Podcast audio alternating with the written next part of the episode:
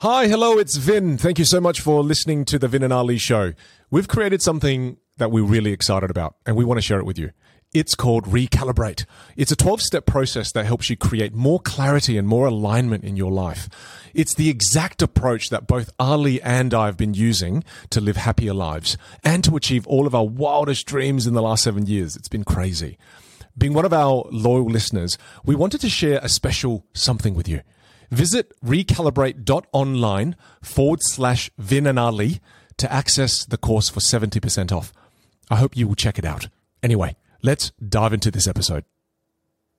All right, let's No, let's yeah. wait till it says live. Okay, I know we're live. go. The funniest thing just happened before we started. Uh, we were checking my internet, and I was I was a bit slower, so I, I, I reconnected with a faster internet at my, my property. And I go, Ali, is this internet good now? And he's like, Yeah, nah, it's good. I was like, What? Yeah, nah. Australians have this really bad habit where when people ask us a question, we go, Yeah, nah, yeah, nah. So for those international viewers who are listening to us, you always go with the the final yeah or nah. Is that that's right, right? Not in the context that you just explained because your internet was good and I finished with a nah. So Nah, yeah. Because I was like, is my internet good? And he was like, yeah, nah. I was like, what? You- I think you have to go with the, the facial expression. Like if it's a nod, yes. The yeah, nah is yes. if it's a yeah, Right. nah, then it's completely You've- different. You've got to check the the emotion that's living mm-hmm. underneath the facial expression. That is Yes. just helping Correct. the international audience decode Australian podcasts. Yeah. Yeah, nah. Welcome to our episode six. How cool is this? We've done six episodes of this. Wow, look at us go, hey? Six. Look at us. And and I'm really excited about this episode because this one is I I didn't think it was going to be a good book to be honest. Uh, the, the, the book we're doing is called Green Lights by Matthew. His last name is hilarious. If I read it ESL style, English as a second language, I'd read it as Matthew McConaughey. Jihei. Like it's just such an interesting last name. But McConaughey Well done. his his thank you. His brilliant book uh, it's called green lights so that's the one we're going to review. And if i had to give you some kind of high level summary of green lights by matthew mcconaughey i'd say this book is it's a memoir about his life. However it's viewed few, it, it's viewed through a very positive lens. In, in terms of the book green lights refers to the traffic light you know red yellow and green and it's really interesting how he views so much of his life as green lights. Whereas if you read it, you go, oh, that is a terrible situation of what's happening to you. Surely this is a red light. And then at the end of the passage, it goes, green light. Because he's able to he's able to frame everything that happens to him in such a positive way. And I, and I think that was one of the most refreshing things that I experienced uh, through reading this book is that no matter what happens to him at the end of that chapter, sure enough, green light. And then he reframes it and he says it means this. Yep. So, and, and if I had to describe it as a food, which I've been doing uh, routinely, I'd say it's a sorbet. Oh, here we go. Mm.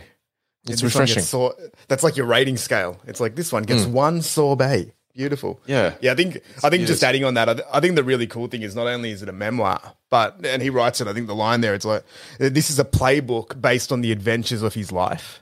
Whereas when I've read a lot of other biographies or memoirs, it's more just like, all right, here's the stories, here are the things that happened. Whereas I think he really tries to distill it into some type of wisdom and practical application as well, which I really, really liked. I- I, thought in some parts he distilled it into a point of wisdom well, and then in some parts it was just a memoir.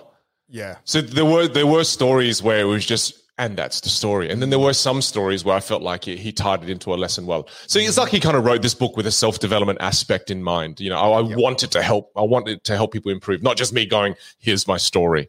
Yeah. And there was a few lines in it where it's just quite vague, where it'll be a really well written like sentence or analogy, and it's like, what does that mean? This needs some additional explanation as well. But Well, also well, he's like leaving it because to- it allowed it- for contemplation, right? So that's right. That's right. And I highlighted quite a few things where I went, wow, that's a good point for discussion because it just mm-hmm. means that we can, he- he's showing us where the holes are, and then you and I can go and dig deeper if we want to, right? Yeah, for sure. Well, Yeah. let's jump into it, brother. Which hole do you want to dig? I, Well, I want to dig one of the the ones that stood out where he had, I think, ten of his goals that he wrote out in 1992, and hmm. it's pretty amazing. Like uh, one of the goals that he put down there was, "I want to win an Oscar." And I think he hmm. ended up winning an Oscar maybe what 20 years later or something like that. But it was amazing to see that that was part of his goals. But he also had a couple of other ones that were a little bit different. And there was one there where he mentioned, like, I think it was goal number five. And it says, I want to be an egotistical utilitarian. and I remember looking at that passage, and I think it was actually in Tim Ferriss's podcast, just by chance, uh, listening to that. They he actually discussed it. And I really love that concept because when he's talking about this egotistical utilitarian, it's nearly that paradox of, well, you have to do you and do kind of what's best for yourself.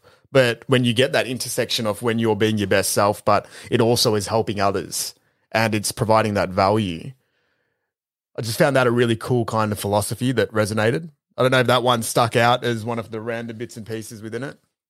It didn't for me, but now that you talk about it, that's such a powerful alignment, right? When when you can do mm. what's great for you and it's great for everybody else as well, that's probably the ultimate win.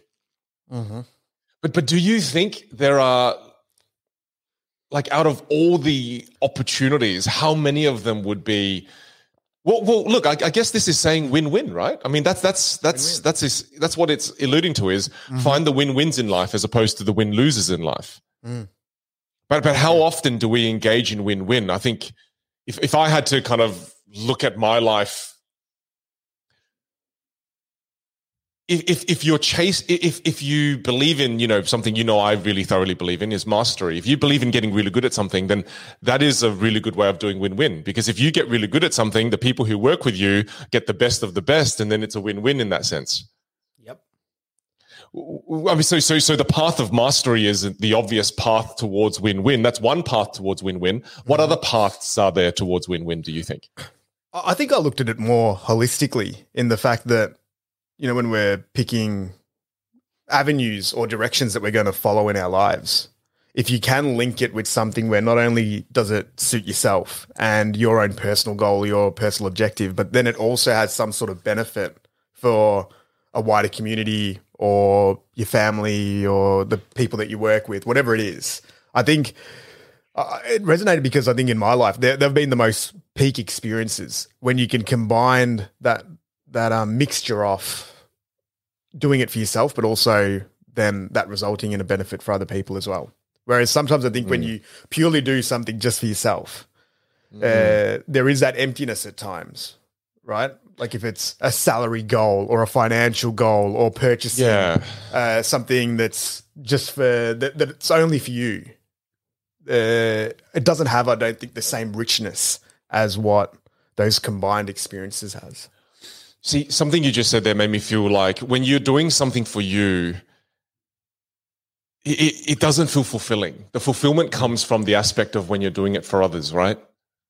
I think so. And, and I think if you're if you're starving fulfillment, yeah, well, well, for yourself, I don't know. It, it's weird. I, I when I think of myself, a lot of the times, if I'm just purely thinking for myself, I tend to be focusing more on the financial side of things, mm. right? And then when you're thinking for others, that's when the fulfillment and the good vibes come. Mm, that's I don't know. When yeah, do you do you get that way when you think for yourself? I don't know. For for me, when I think about myself, just me, it's more of that selfishness and the the greed. But then when you think for others, that's where the the, the, lovely feelings come along. Yeah, for sure. I feel I feel a lot more disconnected. Like I think when you go too much into your own self, where it's very heavily skewed to being call it a selfish benefit. Mm. I feel that there's a disconnection there. Like it becomes really cerebral rather than like if you call it like you know from the heart or from the gut. That, that's what I feel. So then I feel like a bit of a misalignment, and yeah, I, I think I get pretty sensitive to that nowadays. Whereas, and, and then try to recorrect it. Whereas I think probably in my younger days, I could go deeply into the self, the selfish part Yeah, of whatever that action was, really, really easily without noticing or being aware of anything else that was happening outside of it. Yeah. Whereas now, I think, it, and it's probably just yeah, for, from a combination of experiences where you do get to experience it with others, and or, or you feel connected to it on a couple of different levels. I, I also feel like you have to make the mistakes of being uber selfish and not doing things for other people before you build the sensitivity to, you know, it, it's like you you have to hurt before you know what it's like. Mm. Mm-hmm. You know, you have to do, you have to be so selfish and and so terribly greedy at times to go, oh man, I, I shouldn't do that. You know, yeah. th- that's really the only way to build sensitivity to that. I, I, unless you're born with that innate kind of, I'm here to help everybody. You know, and then I, I, definitely wasn't born like that. I, I was born. That's that's why I often say, if I didn't have my parents, I would be, I think, a terrible person in this world. I think I started with the ingredients of just a monster and then my parents helped me kind of you know turn those ingredients into more goodness yeah whereas I, I, think originally i don't know i just i just i was out to i was out just for myself as a young especially entrepreneurship when i was young and an entrepreneur the only thing i cared about was how am i going to make money off you yeah yeah and and then when you do that you go oh actually this feels really bad this feels i feel terrible charging my friends mm. double the price Mm-hmm. You know, it initially felt great, but then afterwards, it, it, the more you do it, and then you want to charge them. Oh, maybe I should charge them triple the price. Then you start to feel bad, and you build that sensitivity, right? Yeah, there's that little feeling of uncomfort where, when yeah. you know. I think internally we all have the compass. It's like, oh, is this is this the right thing? Like, I know I could benefit from it, but is it yeah. the right thing? And we all have those moments, and I think yeah, I was the same when I was younger. You'd do those little entrepreneurial ventures and or you'd you'd I think the the best example is when you do little deals at school. Like I remember playing marbles and you'd try to find the the kid that you knew wasn't that good but had the most expensive marbles. Oh, you know that you know that kid was me, right? You bastard. That kid was me. Yeah. I, I dude, I remember a kid in my school named Adam who he had this and he was the best marble player ever. And he always picked on me and he would always say, okay, for this, you know, like the blue steelers, I had some really good blue steel ones, which are amazing. And he goes, I'll play you for that, except you can try to win my grandpa or grandfather marble, which was the big marbles. Yeah. And like, you only have to hit me once and I'll have to hit you three times. And he'd get me every time, clean me out every yeah, time. That's- hustled. Then you probably just stole his wallet at the end of it, so you probably ended up. so that was fun. no, dude, I was a big loser, so I couldn't. Yeah, I couldn't do any of those things. But it, yeah, I, I, just knew how to make money to come back with more blue steelers, right? But it's just unlimited supply. I think, I think, yeah, I just I just had a never-ending supply of it, but I just kept getting robbed. But to me, what what what what I feel Matthew McConaughey was saying there is is try to find those opportunities where it is a win-win and there are those opportunities that exist where you can win. Those people you serve you know your customer base or your family there are so many win-wins in life. We should look for them. And the more of those we can do the better we're going to feel.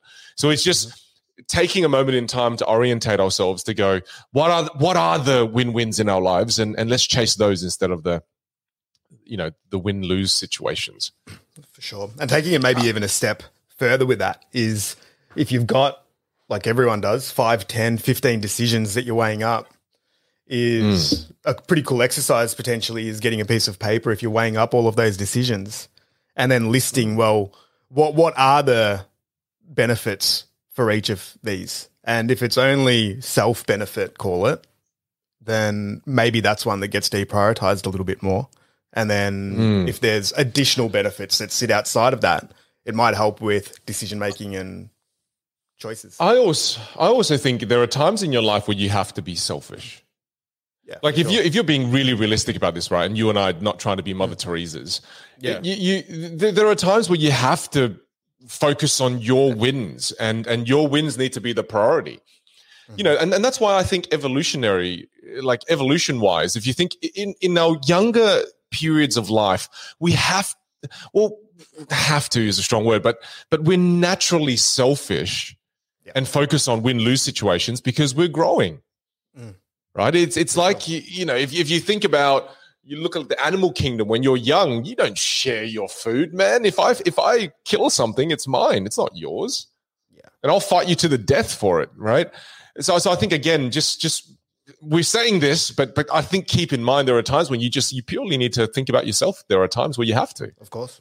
And, and I Right, think and- that's probably yeah. The, sorry, the, the message there is is hundred percent. You have to go with yourself because everything that we do has an element of selfishness to it. Even the things that Yeah. are the most call it you know charitable or wha- whatever it is. Like even if you're donating to charity, there is it's coming from yourself. You've picked that charity. It's some sort of gratification that you then get from supporting it. Or uh, you, you know, there's very few things, especially from an action perspective, that isn't selfish in some shape or form. Even if it's a relationship with your children or your Yeah. family, there's some exchange of value there in every interaction, every relationship that benefits the individual.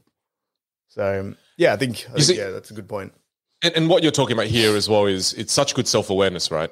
And and that's something I really sensed from Matthew McConaughey, is that this guy is a guy who has such epic self awareness, and he always listened to that voice in his head.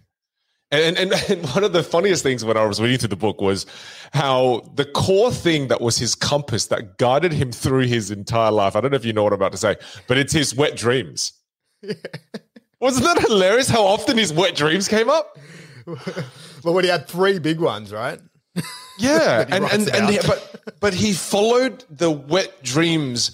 They were to him an indicator of something is not right. You need to recalibrate. Yeah, And I just thought, you know, and, and for him, it was wet dreams. For some people, it's the bubbling of emotions of, I don't feel fulfillment from this job anymore. I, don't really like this kind of work anymore. For some people, it's actually an external voice. It might be the voice of their partner or their children or, you know, but, but it's that, it's, or some, for some people, it might be their intuition, right? But I thought that was really interesting that he was so sensitive to that,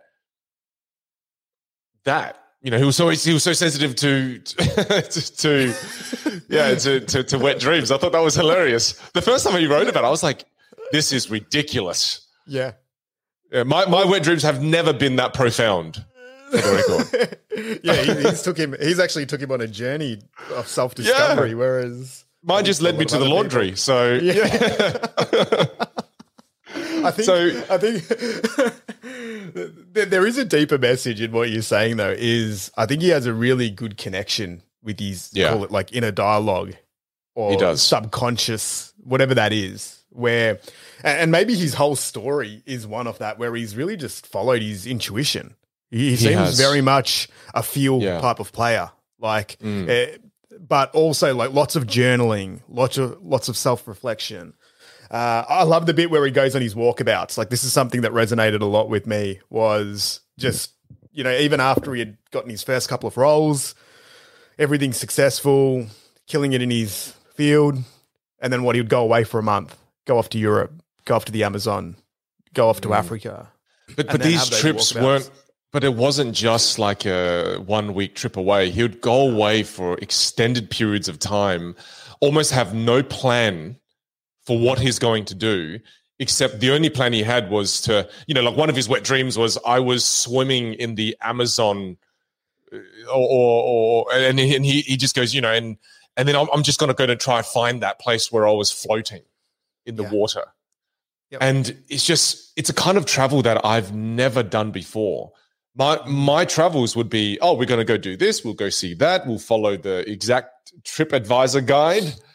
You know, we'll go eat here and we'll do this. Whereas he- he- what reading the way he traveled and the way he traveled was, you know, I just have my backpack and I would just go from tribe to tribe, you know, as I was exploring the places I was going. And I've never traveled like that before. So I read this with such intrigue and such excitement because I've never experienced life like that, where you go without a plan. And I felt that was so refreshing. And I, I think that's one of the things that made me, it, it- attracted me so much to this book was, was because he, he, he's such a free spirit, Mm. Yeah. such a free Well, spirit. And I I would say you have done it though. Like you've been to, you've done your trips to New Zealand where where you take those times. Like I don't even think that it's just traveling without the free spirit. I would say it's more taking a week or taking a period of time just to kind of sit with yourself. Like that's Yeah. the that's the bit that stands out there. Like I don't even think it's the what or the method of how he traveled. Mm. I think it's more the fact that when he was in a place, you know, like like the way that I read through it is he started getting a level of success, started losing himself a little bit, and then needed to go away for a, a period of time to go and then re-find himself or or make the next step of his personal growth or his evolution. And then he would do that in those bursts. Well, I, I wrote something down that I found really interesting about the acting career path, right? Mm. Do you think he loses himself because he has to play other people in the roles that he plays? I I think he loses himself because of the external fame and all of the other bits. Like, I think he writes about All it in the book where where he, he starts getting his jeans pressed and it makes him feel uncomfortable. And, and I think he writes that note. He's like, well, do I really need these pressed by somebody else? Mm. Do I need champagne and caviar and red carpets? Like, is that what it's about? And I think maybe that's what made him need to disconnect, reset, and then Oh. refine himself. I also feel like he loses himself because he gets too into the characters that he plays. Like if, if you notice in the book, throughout the book, he keeps writing, I got to find my guy. Right. So mm. when he gets into a character, he calls them my guy. So, you know, what can I do to get into the headspace of my guy? And I, I, I, I and I feel like clearly he's in one of those industries where when you have to play that character so hard and be that person for the next five to six months, you lose your own identity. And I think fame has to do with it. You know, the enormous financial upside has to do with it. You know, you lose who you are. And and I, I thought of that metaphorically in that there there are periods in all of our lives where we have to play a certain role. That that may not be who we innately are right? And then the classic version of that is and i've seen this happen to a lot of my students who who when they come to my classes they go oh vin you know I, i've been forced into this leadership role. I've been forced into this ceo role. That's actually not who i am. Again it's them playing a part in a movie that's not innately them and they've had to play that character for the last two years and then they forget who they are and they've lost who they are. And because they don't have that sensitivity like matthew mcconaughey kind of has they don't go on those trips away by themselves to find who they are again and in a sense recalibrate. Mm-hmm. And and and i think that's such a dangerous thing. Imagine matthew in this in this book he didn't go away and do those multiple recalibration trips. You end up losing yourself.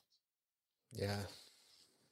yeah, I think I think that's super dangerous. I think we all have to try to remember. You know, I mean, towards the end of the book, he he writes that instead of playing all these different characters, I need to live my life, and my life and my character and who I am needs to be the most exciting version of all the things that I do. Yeah, that's a good point. Yeah, so, so so I think that's yeah, that's that was a big thinking point for me in that. What characters are you playing in your life that's not really who you are? Well, the thing that stood out there when you were talking about that is like, what is the true character? Mm. Like, like if you look at it, and I remember this especially when I was working more in the corporate world, I had to play a completely different character to who I was. Like who I was Monday to Yeah. Friday was completely different to who I was Friday to Sunday. And then you'd go back and you'd turn it on and off. And then who you are as a husband, as a dad, as a friend. It, it's an interesting concept, isn't it? Like that concept Yeah. of who is the real character and then how do you then Dude, find this it? is this one's esoteric. yeah, this is really esoteric. This is uh, you would see it a lot, I'm guessing. You would see it more than most. Well, because you would well, I see mean- people that are characters that want to then change characters as well. but then I also I am a character as well, right? It's it's like the the keynote version of Vin Giang. The one polished hour that you see of me on stage is a well crafted and polished hour. Yeah. like you know that's that's not who I am. That's just Hey. me in that one hour, or that or like Don't wreck the Uh, surprise. I thought you were winging it every single time. no yes spontaneous no but it's but it's not you know it's um Yeah. it's a planned and fully like it's yeah well manicured one hour so, so the question then is is there a is there an ultimate you or are you many different people? Are you many different characters? And I'm definitely thinking you are many different characters. For sure. Yeah, right. So, so you are many different characters to many different people. So then does, does that mean it's okay to be many different things to many different people? Should we be striving towards that one and whole individual? Or, or, or is it what is the meaning of life, Ali? What does this mean? These questions are above our pay grade, my friend. Yeah, I think it's above uh, our pay grade. This is, yeah.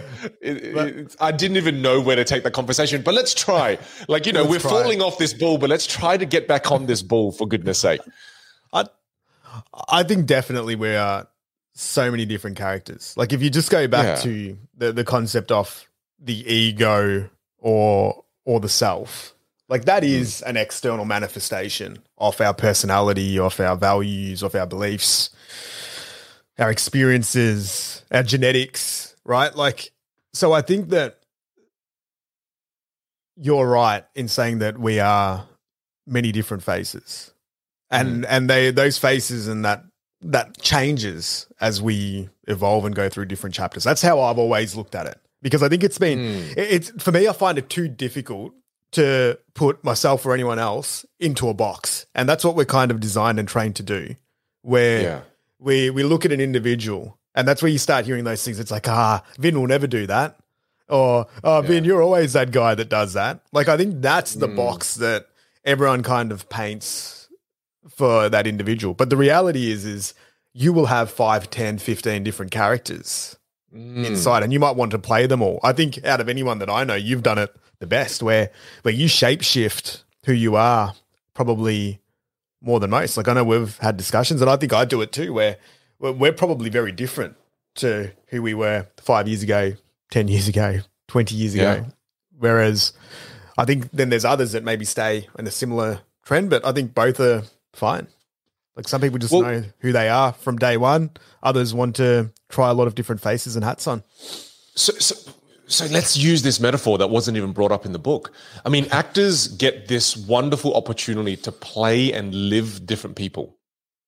Right. I mean, isn't that cool that he gets to play a dragon slayer and then later yeah. he gets to play an attorney and then later he gets to play like a rom com character? Eh, what that means is that actors get an opportunity to be different people within one lifetime. Whereas I think most people don't view it like that. Most people will think, "Oh, I'm Vin Giang, and I'm gonna, I've got to be Vin Giang my entire life," without realizing that you can be a completely different person if you wanted to. You, you, you, you don't have to wait until Hollywood knocks on your door and goes, "Hey, do you want to play the character of, you know, Rambo?" Like you, you, you can choose to be Rambo. You can choose to be Rocky Balboa, right? You can, you can choose to be a Dragon Slayer in your life. It just means you have to, you know, you you have to give yourself the freedom to be able to change. Whereas I think often we get so stuck with the identity that people have for us. It's why in my course, you know, like you, have done my workshop, you, you, know, I talk about the concept of breaking the mold, and mm-hmm. and like I, I told you this, right? You know, my name's not Vin, right? Don't tell me you don't know this. Of course, of course I do. Yeah, yeah. no, I, I, just, I just, uh, for a second, I'm like, have I told Ali this? What? Of course, no, but like, it's, it's, it's like when I was, it's like when I was. For those of you who don't know, a lot of people don't know this, but when I was young, I, I changed my name. My my name was Quang growing up, but I, I remember the first thing, my name Quang, Q U A N G. People used to meet me and be like, "Oh, what's how do I say your name? Is it Quang?" I was like, oh man, the way you say that hurts my ears. and I just a I didn't like who Quang had become. You know, he was a big loser. No one liked him. No one never got attention. And I, I, I actively wanted to change my name in a way, reinventing who I was. In in another way, in, in alignment with this book, I wanted to play a different character you know and and i gave myself the opportunity to reinvent myself multiple times as i was moving through schools because I moved through a bunch of schools, and to me, that was me being different characters, me being offered different movies in different parts. And I think a huge part of that comes through in this book wasn't actively mentioned, but it comes through in that every time he play, every time he plays a character, I bet you there's an element of you know, because in, in this book, Ali, he says, I don't want to be the rom com guy anymore. I'm hmm. sick of being the rom com guy. What character are you sick of being? What character are you currently playing in your life? And you're like, I don't want to be this person anymore. And, and I can tell you, for an example, for me, I don't want to be the pudgy guy anymore. I'm kind of pudgy right now, Ali, and I don't like it. but you know what I mean, my friend. Yeah, uh, but, think- but, but, but but yeah, it, it's like I think that's such a cool way to look at life when you can say, Joe Rogan says this: see yourself as being the hero of your own movie, and and and this hero can change. You and, and this hero may be at the worst point in their lives right now, where you're, you know, it's the turning point. I just think that's a really exciting way to look at life. For sure, and I think the the thing that stands out there is two things. One is maybe we as individuals we don't spend enough time writing our own scripts. Like you talk about yeah. Matthew McConaughey or being an actor, he gets this opportunity where somebody goes out, they write a script for him, and he gets to go and immerse himself into this world that is completely outside of anything that he's probably experienced before. Whereas mm. the hmm. reality is, we could do that. Like tomorrow, we could say that from November 1st, yeah. I'm going to play this character. I'm going to rename myself. I'm going to dress differently. I'm going to speak with the Texas accent, whatever, yeah. it is, and then go down this path. And you could write down your own script and go down it. But but I think then the other bit that really stands out is when you made that decision. Like, say for somebody that's listening out there that does want to really transform who they are. How, how does one go about doing that? Like, what's three to four things that they can do to reform their identity? I think the first thing is you have to take massive action. You know, to me, the first thing I did was go and change my name. I mean, that's a pretty dramatic action, right? So I think sit down and think about some of the big actions you can take. You know, for for example, the story of because right right now I see myself as playing one of the rom coms that I think it was uh, what's his name, Brian Reynolds played, and I can't remember what the movie was called, but in the movie he was he was really kind of fat early in the movie and then he lost weight and became really you know ripped afterwards that's that's a part of the the character i want to play right now whereas you know sometimes like i had a bath with my son the other night we are just sitting in the bath and i was like why does my body look like yours no and I'm sitting there, yeah. And then I was telling my wife, and my wife just couldn't stop laughing. I was like, "Don't look at me! Don't look at me.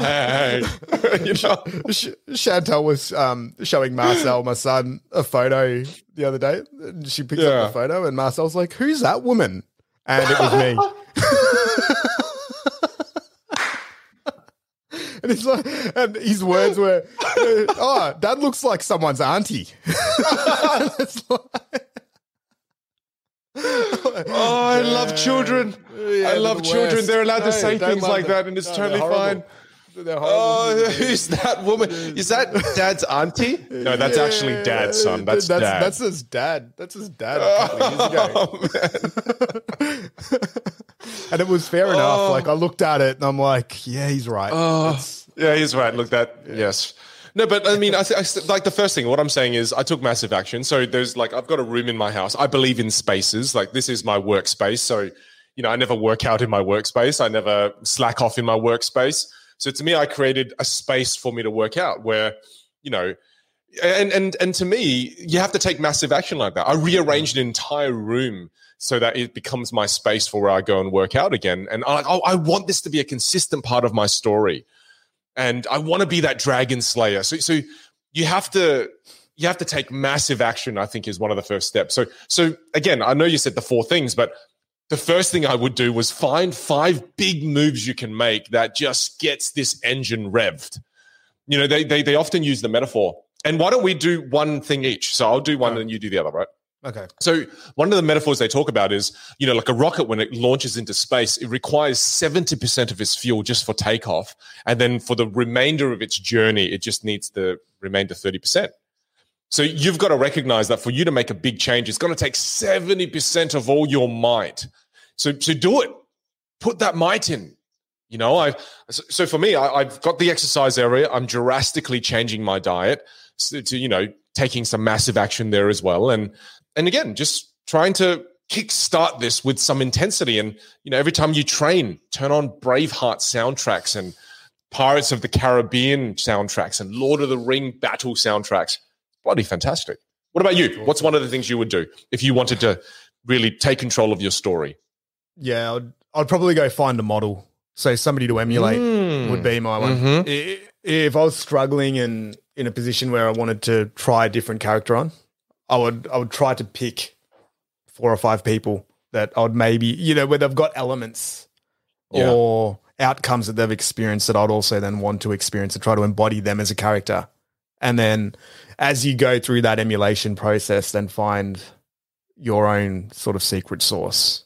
I like that. it. I really okay. So one more for me, and then one more for you. I would also. This is something you taught me. I would track my progress religiously. Thanks for stealing Right. mine. So yeah, that is that is yours. That, no worries. I did that. I did steal yours, but I would track the progress of it and hold myself accountable. yeah, yeah. So, so for example, again, like let's just use my Ryan Reynolds going from, you know, chubby to really good looking and really successful Mm-hmm. story. I I've got a big board up where I'm tracking my weight on a daily basis, and I'm tracking my strength on a daily basis. What weights am I using? How long did I, you know, how long was I able to go on the peloton? What was my score? So to me, I'm I'm tracking all of that. I'm gamifying it, which is something you do a lot. But to me, again, so you know, so okay, so we've got massive action, so like Yeah. five big things you can do that get you kickstarted. For you, it's find a model. For me, tracking the progress. Mhm. Fourth one, it's on you. Uh, I'll lock in. I'll steal one of yours. Then it would be relentless commitment to it. So once you've gone down that path, you go all in, which is something Yeah. that you do. So mm-hmm. as we are stealing each other's concepts, Yeah, this was the yeah. Okay, it, it would be whatever it is, find a time period or a block and turn it into a habit. So if you're going to embody mm. this new character, yeah, make a commitment that you're going to do it for 30 days for yeah. five hours a day or whatever it is. And then you track it. Then you've got your model. You've taken the action. It's a pretty good formula. I think that's, Yeah, and, that's and well, 80% well, can, I, can, can, can I add a fifth? Can I add a fifth real quick? Of course I think, you can. of course I can. Thank you. It's our show. But, Yeah, but to you me, can do whatever you want. yeah, do whatever I want. Actually, Why- why am I seeking permission? Yeah, you can add five movie. more if you want. Yeah, yeah, let's, let's add, yeah, let's do it. Let's lean back. No, but I, I think the idea of spaces is very important. I I've recently have kind of reflected on my life and went, damn, spaces is so critical. Because for me, when I when I create a space, it just allows me to focus. It allows me to get into the right headspace. And I think because of COVID, so many people have blended too many spaces together, right? in in terms of you know my home is now also my work my work is now also my home that's also where i eat it's where i snack it's where i spend time with my children and to me i'm i i i'm so afraid of spaces contaminating each other it's like i'm a germaphobe except with my work it's like Don't even shit my garage yeah why would anyone ever shit while they sleep that's a terrible saying that's gross but like like that's a terrible saying but what what what what I do is is like even my work environment here, right? I don't hang out with people here. I just don't. This is where I go to be creative to work. And even my wife, like she even goes, I don't even want to go in there because you're always so serious in there. And I'm like, yes, please don't. You know, and, and it's it's just I protect it. You know, I I don't know. It, it's hard to describe. So, it's, it's what what I'm saying is try to create spaces. You know, even my sleep has been improved now that I leave my phone outside my bedroom because I used to scroll through my phone on, in my bedroom, right? So I go, no, nah, man, you go there to sleep. And, and I sleep, I go to bed with my sons. I'm like, no, let's, let's go there, hang out, and we just go to bed together. So try to create spaces, a place where you exercise, a place where you work, a place where you hang out and relax, a place where you go and you work and you be intense about it and you be intentional about it. I think having spaces protects your mind. Yeah, for sure. Yeah, that's what I'd say. That, would- that would be the fifth thing. One And- thing when, and- you, when you changed when you changed your name, Yes. what what did your dad say? We haven't brought him into the show yet. Uh, well, my, my, my dad was actually really sweet about it. You know, he was, you know, he, he always, because, and here's the thing, I, I do want to tell you what my name, my name actually means. My name is Yang Yin Wang, right? Which, which ultimately it means forever light, which is quite, quite, quite a sweet thing. So my dad's like, never remove Quang from your name. You can change what people calls you. You can change what you put at the front, right? But you you can never change and remove a part of your name. Because the reason why we named you this name is your forever light. And and the meaning behind it, son, is you know there, there are there are so many candles in the world that have lost their light. We named you this because we want you to be an eternal source of light, so you can give other people flames. You know, That's cool. Beautiful. you can be the forever light. you know, and I just I think it was such a beautiful read. I'm like, wow, I'll, I'll forever keep that, but I want to change.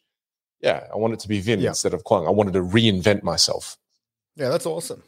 Yeah, I think, which that- was I think there's something really powerful in what you did there that not many people do.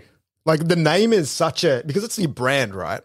yeah, Like that's what you did. You rebranded yourself, Mm. and and you see it so many times, like Pink, Lady Gaga, Mm. Li- like people that have were going down a certain direction, and maybe that is the most drastic action. So we're, we're not saying that everyone has to go and re.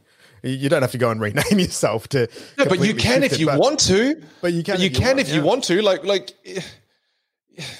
it requires that. I mean, think again. Let's bring it back to the way people do movies. Matthew mm. McConaughey doesn't play himself. He plays a mm. different character. Every time he's in a new movie, he's got a different name, and I think that has a huge impact. And again, you know, don't change your name irresponsibly. I watched a movie last night where it was called Midway. Guess what the character's name was? Character's name was. What? It was it was Dick Best. Oh. They got the they got the order around the wrong way, but it's solid. I thought it was hilarious. And he was a fighter pilot, and it was and one of his wingmen was named Willie. And I couldn't stop laughing. I couldn't Yeah. stop laughing. My wife is like, "You are a child," and I'm like, "I know. I want to be named Dick Best." what hilarious. production company approves that? Like obviously, I don't you're know. Presenting this, It's just and, and every time the characters there said, "Where's Dick Best?" I just I just couldn't stop laughing. We just couldn't stop laughing. But anyway, but I just think it has such a dramatic impact on who you are, your name. You've just and I think offended everyone psychologically- listening called Dick Best. You do realize Yeah. that. You, you, and he was the main character, and he was crushing it. He was crushing it through life. So And Yeah. then when you when you decided to change your name, was there certain things or behaviors that Vin just wouldn't do that yes.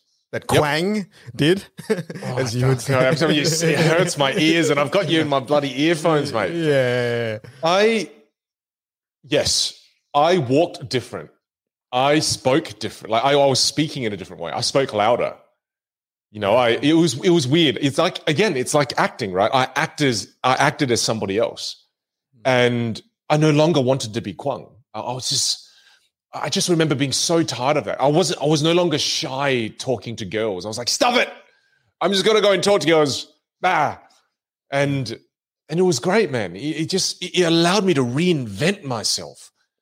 And and I think there's a lot of people out there starving for reinvention. And and, and again, let's like tie it back to this book, right? I think so many people want to play a different character. So many movie, so many, so many movie, so many people want to just play a different movie for goodness sake. I'm sad of playing this victim character, this victim story of where I get stepped on and all these horrible things keep happening to me. My friends, turn the tide. A production company is knocking on your door saying, Hey, do you want to play a Viking instead? Mm. Where you just, you know, yeah, you play a Viking and you- you're the hero, you know, and, and, and you're, you're in training phase now. You're getting stronger. And I, I just think, and then, okay, story. In the book, Matthew McConaughey, on one of his big adventures, he goes from tribe to tribe in, in some unknown lands. I can't remember where it was. But he was going, he, he was walking 15 miles between tribes and he was going between tribe to tribe to tribe. And, and this was right after he played the big dragon slayer character. So who's fairly buff. So then the tribe's starting to hear about strong white man walks from tribe to tribe. And then he walks into this one tribe where some of these village warriors wanted to fight him. And then two village warriors come up and try to fight him. And he's like, oh crap. I think I'm going to have to fight them. And then all of a sudden he sees these two village warriors going, oh my God. And then they run away. And he's like, what the hell? Why these warriors running away? And then he looks and there's this huge guy, the, ultimate village warrior going, you know, and he pointed to him in the chest and goes, hmm, hmm, hmm, Like they couldn't speak the same language, but the body language was saying, we fight, right? And he remembers his dad because his dad was the kind of character where, you know, his brother had to fight his dad almost to the death. His brother had to knock his dad out for his dad to accept his brother as his son. And Matthew McConaughey, when he was younger, didn't didn't accept that fight. He pissed his pants, and his dad almost went, "You're not my son. This is BS." So, so to become your dad, his dad's son, you had to fight the dad and knock him out almost. So to him, he viewed this as this is my second chance of my my my rite of passage. So he took the fight. He agreed to the fight. They both fought each other. They threw each other to the ground. The other guy didn't bleed. Matthew McConaughey had blood all over him. They body slammed each other. He thought his WWF experience was going to come in. None of it came in. And at the at the end of this fight, the the the, the big warrior from that tribe almost says to him that, or, or the wisdom from that that story was, it doesn't matter who wins or loses. It's that when called upon, you agreed. Like you, you, you Mm. what was the word? What was the word? You, he, Oh, it's like he took he the call. up to the yeah. He took the call. Stand up to the. he took the call. Yeah. He stood up to the challenge, and it wasn't about winning or losing. It was about standing up to the challenge and and accepting the challenge. Mm-hmm. Yeah. I thought that was that was so profound, and it's that it's it's not about winning or losing. It's about being in the fight, going. You know what? Let's go. Mm. And I think sometimes we, I almost was reading that. And I went, man, this year has thrown me so many right hooks and jabs and uppercuts and punches directly in the Adam's apple. I've had a really rough year, man. And, and, and it's just, you know, family wise, business wise, it's been such a rough year. So to me, I, when I was reading that, I went, wow, Yeah. it's not even about winning or losing this year. It was that I went, you know what? Bring it. Mm. Stood up to the fight. stood up to the fight. Yeah. And and I think there are times when when life is going to come at you and it's going to be that big burly crazy tribesman that wants to fight and Yeah. you just got to go down swinging, brother. Uh, 20, the big silver lining when we look back on this year for everyone is there- there's going to be very few people that will be like, oh, 2020 was the best. Like, I, I didn't have to deal with any adversity, didn't have to use any of my inner resilience. Whereas I think that's the big learning lesson. Like, the silver lining in 2020 is I think every single individual would have learnt something pretty profound about themselves Yeah. in terms of how they deal with challenges, isolation, maybe whatever it is. You know, changes in work, life. Like, like this is a year of change, right? Mm, and- it is. When you when you look around, that ability of just humans as a collective to be able to lean into that challenge and then try to make the most of it. And I think that's where this book, like you, go back to the theme of green lights and just explaining that a little bit more. Yeah, yeah, let's talk about it. Well, yeah, like, like the so the the general concept of green lights is green lights are the things where life tells you to go and to go hmm. through it, and then there's yellow lights, and then there's red lights, and I guess McConaughey's view on life is that every red light, every yellow light that might seem like a roadblock, eventually can turn into a green light, and the green lights mm. are you know his sort of moment where where you really then push ahead. And I love that simple analogy of how he's mm. constructed that with that simple yeah, traffic light analogy of Yeah. red, yellow, green. And and I think what it then allows you to do, it allows you to turn any negative into a potential positive.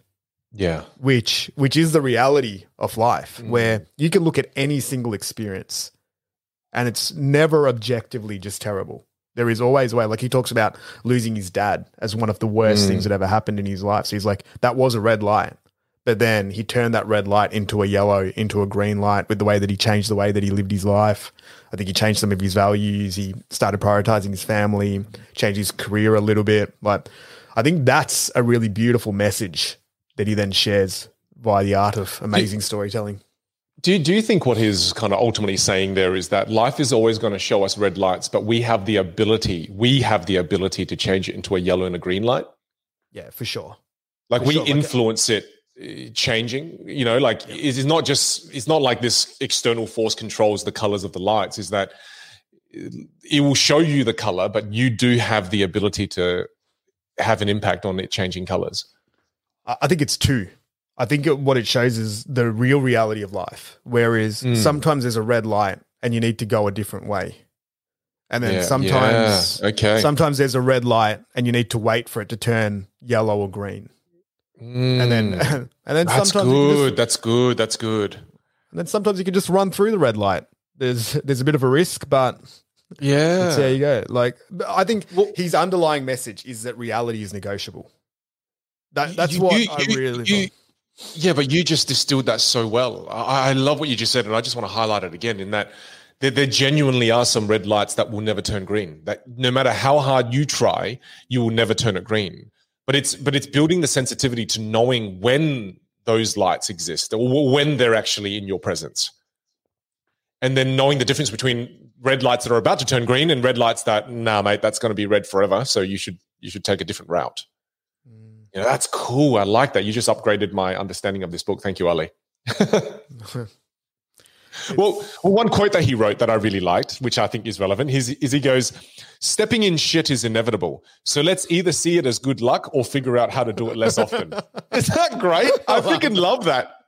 I love that. That was like the, one of the first few few pages of the book. And I went, This is a brilliant man. He is talking at my level. I like it.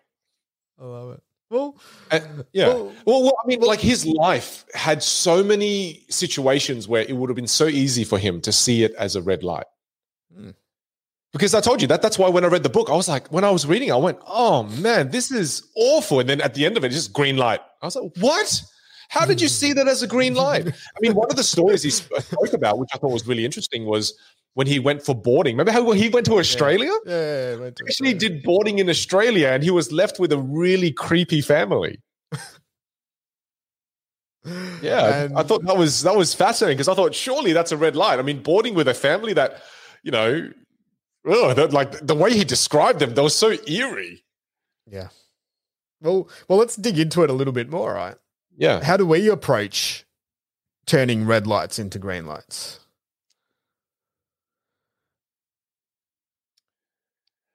I mean, let's talk about the the red light that we all share, right? The red light we all share is the bloody pandemic, the COVID. Mm. Mm. I mean that that was a pretty red light. That was a big red light to my speaking career. Mm. You know, like traveling around and speaking, that was like a yeah, that was a red light and a half. yeah, live audiences, travel, Yeah, live audiences, live workshops, events, all of that just immediately gone. But you know what's funny is that, yeah, sure, that was a red light, but it was a green light on family. Mm. It was a green light on internal reflection. You know, it was a green light on happiness.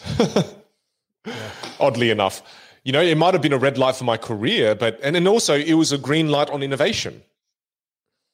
So it's it's it's like sometimes you don't necessarily have to wait for a light to go green even. Sometimes a red light happens that allows you to change direction in in in, in why work so hard to sometimes turn a certain light green when this red light just has turned your attention. You're like, "Oh wait, this entire road is all green. Let's go this way." I, I felt a lot of pain because I was focusing so much on that that red light of what is my career. I felt a lot of pain. I was like, oh no, this is the death of a career that I've worked so hard for, you know, and it's like, or just look right and there's a stream of green lights. Yeah, I like that. So it's it's almost a metaphor of as well. What are you paying attention? Are you just a pay, are you just paying attention to the red lights and forgetting that just to your right are a bunch of green lights? Are you falling victim to change blindness? Yeah. Yeah. I think it's, I, I think the real key bit that you hit on there is when we get stuck Mm. into getting really disappointed that we're waiting at the red light. And then you just don't do anything and you just sit there. And you're waiting. twiddling your thumbs. Yeah. Yeah. Getting angry, flipping out. But yeah. it still doesn't change the fact that you're still waiting at the red light. Like I, I think that's the that's the real beauty So in this true. lesson and this message is that we are the ones that control how we approach and internalize nearly every single experience that we have. And And and and a, a, quote that he says that really brings that to life. And I remember this because it was just it, it was so deep. And, and he he said that I never feel like a victim. Mm. I feel like the world is conspiring to make me happy. Mm. Yep. I mean, if you if that's the way you view your life in the world, it's like you have a bulletproof vest on. It's like I only choose to see the positive. I, I won't see the negative. I only choose again. I only choose to see green lights. That that is powerful. I mean, I definitely don't view that. I don't. I definitely don't think the world is conspiring to make me happy. But what a way to look at life, hey? Mm. What a way to look at life, man. That is that is unbelievable. So let's go back to your point, right? How how have we navigated it? I think the way I've navigated it is, I saw the red, I stopped focusing on the red, and I looked for the green. Mm. What about you? Did you wait for any red lights to turn green, or, or how did you do it? What, what how was yeah. your approach? What was your approach?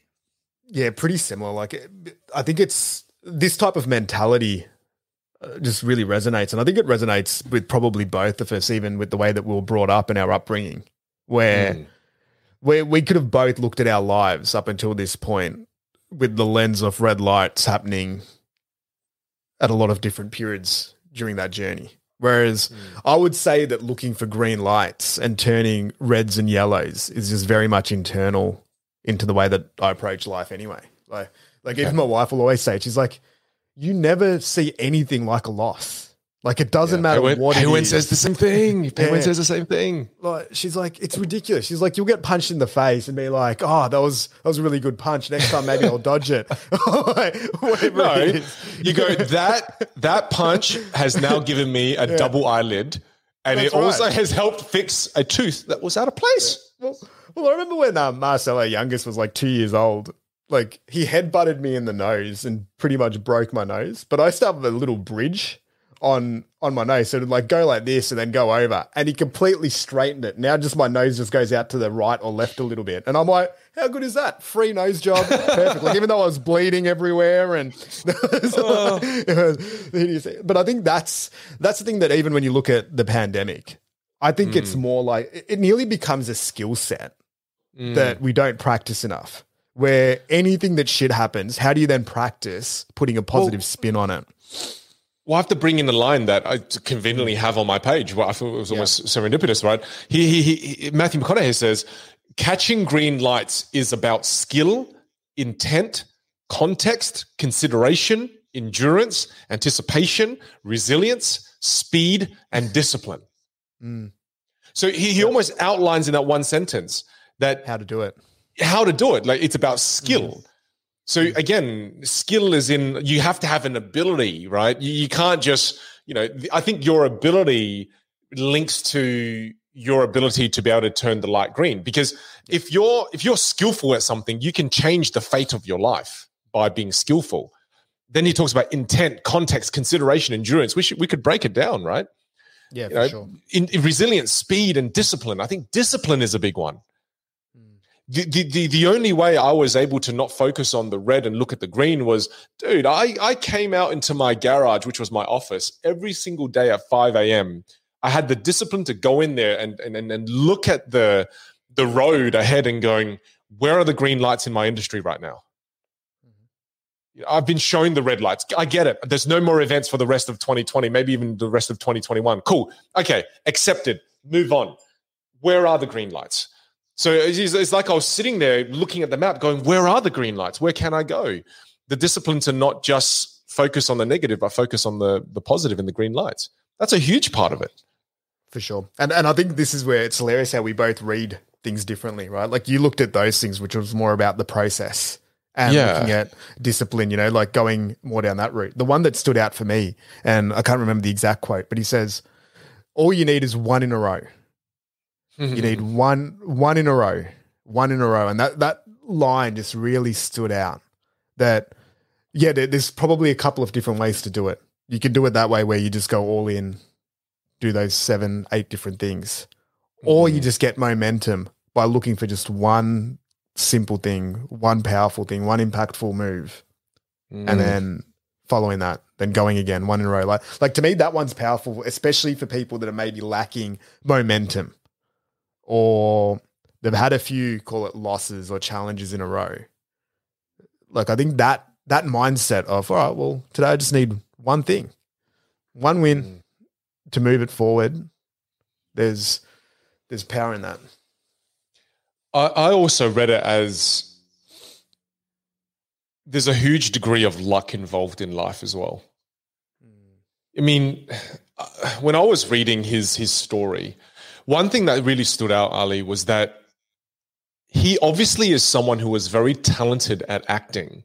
He had an innate gift where he was almost in the right place at the right time. Then all of a sudden, got offered a position, did it, did it extremely well, and everything kind of soared. And then what was interesting was then when he went to go to acting school, it actually made him worse off. yeah. But but but that to me was just an example of someone someone who truly has a gift. Yeah. And then it made me think, does everyone have a gift? I don't think everyone has a gift that is innately like what he had for acting. Well, this, this was interesting. I'm so stoked that you brought up this point because Yeah. we always, this is where you and me, we have differences. I Mm. think where I know you truly believe in the process. You know, if you Mhm. do this, if you in if you enact a habit, if you go all in on something, mastery, and you complete it all the way, you will get the outcome. Whereas I really resonated with his point where he tried to formalize his process by going Mhm. down the lessons path, but then lost the ability, whatever that intangible that he had was, then got Mm. removed because he was trying Yes. to do it someone else's way. And he was trying to essentially build his technical skills rather Yes. than going with his natural ability. And I find that saving with things like golf, for example, golf's a sport where you need to know the technique, you need to know the fundamentals, you need to know how to swing the club. But there are Mm. times where you go and get lessons or you practice too much, where you actually start playing worse. But Mm. you also then need to go down that path to improve your understanding of the game. And I think he speaks about that. He's like, I, I think he uses some type of example where he says that, look, I went down the acting classes path, but I wasn't getting any roles. I wasn't doing Yeah. that. But then, but he still would have learnt a lot while he was getting the acting classes. But then he reset his mindset, went hmm. away, came back, took away the maybe the mental pressure of having to act in a certain way or a certain style, and then mm-hmm. combined it with his own special source, call it. But but that was it's a really interesting component around skill development and performance, I think. Well, you, you, you know, a very similar thing happened in my career path as well. My my early mentors didn't allow me to do Toastmasters. I know, I've never done Toastmasters, right? Mm. And I, I was going to, but I remember one of my mentors saying very early on, when you see a Toastmasters speaker, you can tell it's a Toastmasters speaker. And you know, I'm not talking down on the organization. If you think it helps you, go for it, do it. It's just in my in my particular circumstance, my mentor banned me from doing it. He goes, "Don't do it." because you'll lose the essence of Vin Giang. And and I think if you had to put your finger on it, it's you you you lose what makes you unique when you follow a formula. Because innately, when you follow a formula, how many other people are following that formula? 5,000 other people who are a part of that association are following that formula. 10,000 people every new year are following that new formula. Whereas when you're working things out, you accidentally land on brilliance. Whereas when you follow a set formula, you leave no room for accidental brilliance. Right? And I think I think I think that's the beauty of exploration is accidental brilliant discoveries. And what Matthew McConaughey leaves room for is the accidental ingredients that make him brilliant. There you go. You, you found the And, and and yeah, but then but then that's the thing, right? There's there's there's two paths. Follow a assured, like a, a guaranteed path towards success that will probably get you there. Hmm. You know, eighty percent of the time, fifty percent of the time, or self discovery where the the chances of success are a lot lower. But when you hit it, you hit it big. Mm. Yeah. And and it, and it's hard because I think it's a mixture of both. I think you've got to do both. I think you have to follow structure without allowing structure to remove your uniqueness. Yeah. Which is really, really difficult, which is really difficult because once you follow a structure, it's like all ballet dancers end up kind of looking the same on stage, right? You know, and, and, and until and, and, until they are brave enough to break away from the structure, because initially when you lean into structure, that structure becomes your security blanket, and then when you lean into structure, sometimes structure traps you. So to me, it's go into structure, but one day have enough confidence to leave that structure. Yeah. It, it, it's like what I see with a lot of people in a corporate job is that they've leaned into a corporate job, or, or worse, sometimes people lean into a government job, which which feels very safe. And I've seen that happen to my cousin. My cousin, a great example. I'd love to use her as an example. She probably would hate this, but I'm going to. I love her. My, my cousin is my cousin is one of the most amazing psychologists I've ever met and she was in go- in a government job. And it was super safe super secure. Even her mum pushed her into it because she said it's super safe super secure. So she followed that structure and she became super safe and and became so addicted to safety that she was foregoing this this this this unique path she could have taken if she went private. Long story short stayed in private for the better part of 10 years. In the recent couple of years she went private she 10xed her impact once she went private. Mm. Because when there was no structure, when there was no red tape, when there was no, you know, hierarchy that was stopping her from being able to have impact in her life, now that she's gone private, unbelievable impact in the community. A unbelievable ROI on her on her time. You know, even the financial rewards are unbelievable. Like to, to me, it was like, wow, structure destroys impact it's in every wow. sense. It's crazy. Hmm. It's good and it's bad because if you've got no structure, then then that is also bad. It's interesting. Such a balance. Looping it back to the point that you made about luck and how like and I think this ties back to to your cousin's story as well is we all have like those moments the the the timing when an opportunity arises and and I think calling it luck is very interesting because nearly any single experience could be lucky. But the for it to be lucky, there has to be some sort of action that takes place. Well, preparation, you know, like even, to be specific. Like, like, you have to prepare.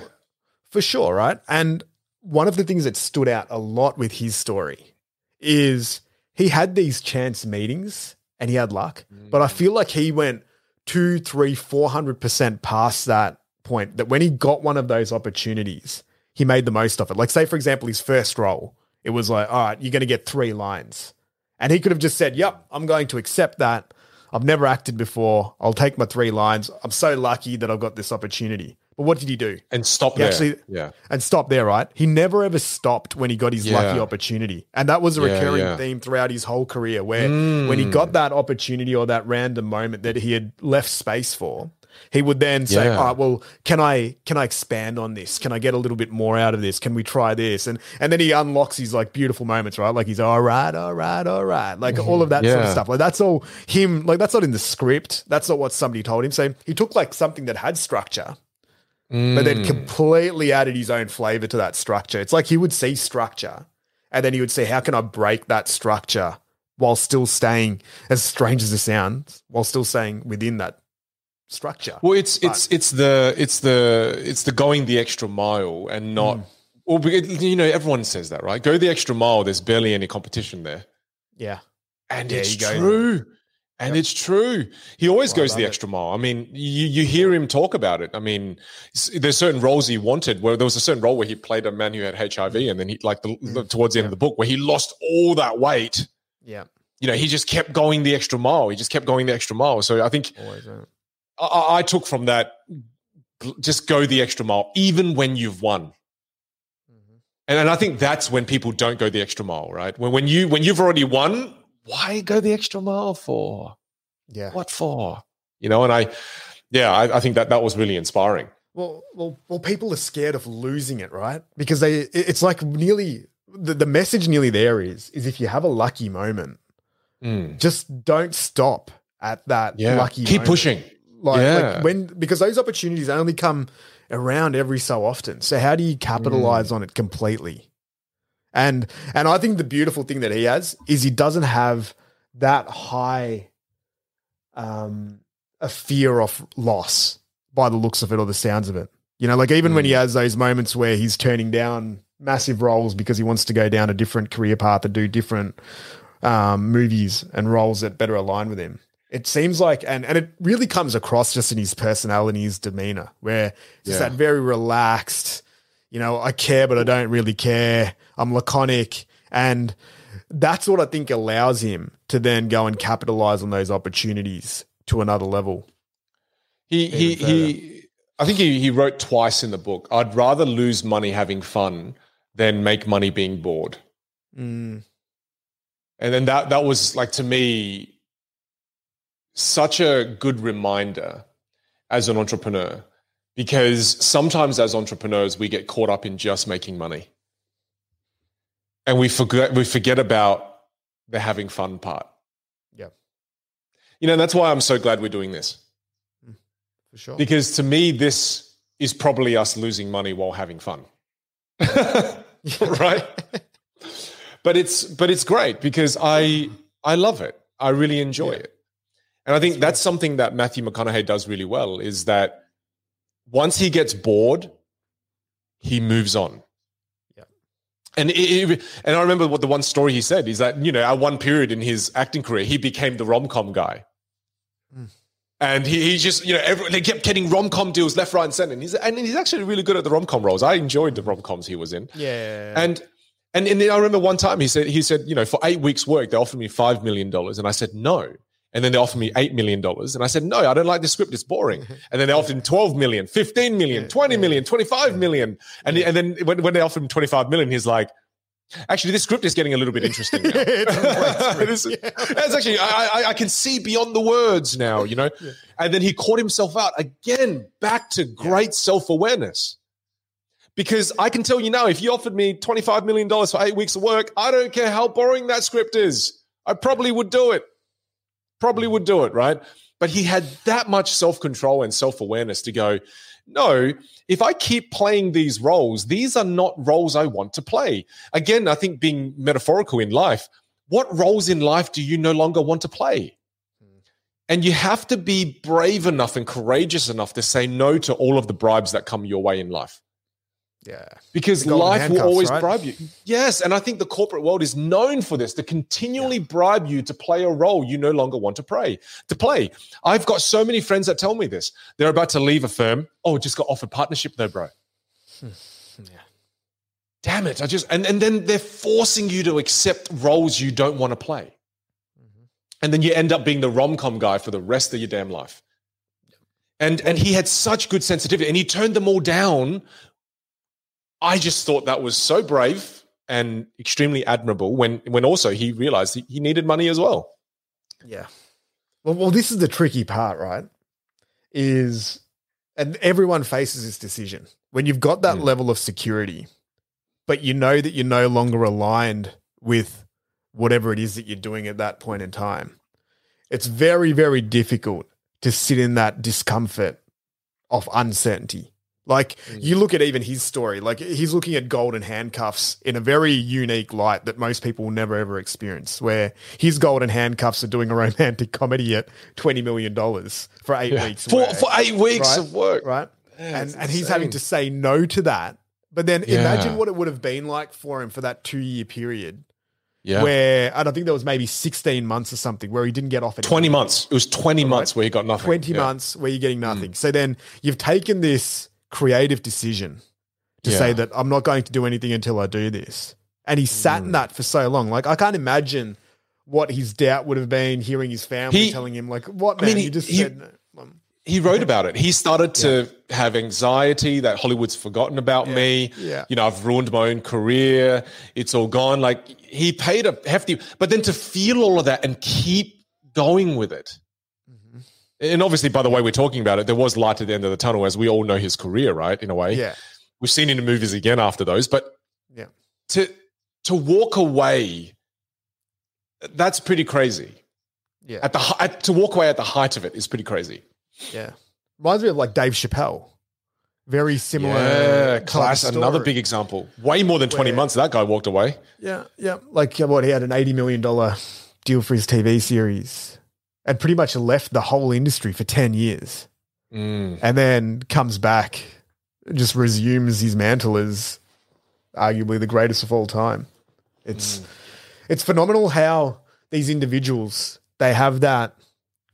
I think you've said it a few times. That level of self awareness, the self belief, to completely go in the opposite direction that every other, call it conventional or normal person would go in, and then to sit in that, and then to somehow return. Like, like I love this. I love the story of when he came back and he planted the story of McConaissance. So he even termed a, he made a made up term that he planted with, Yeah. yeah. with, with a, with a thing saying that he's back.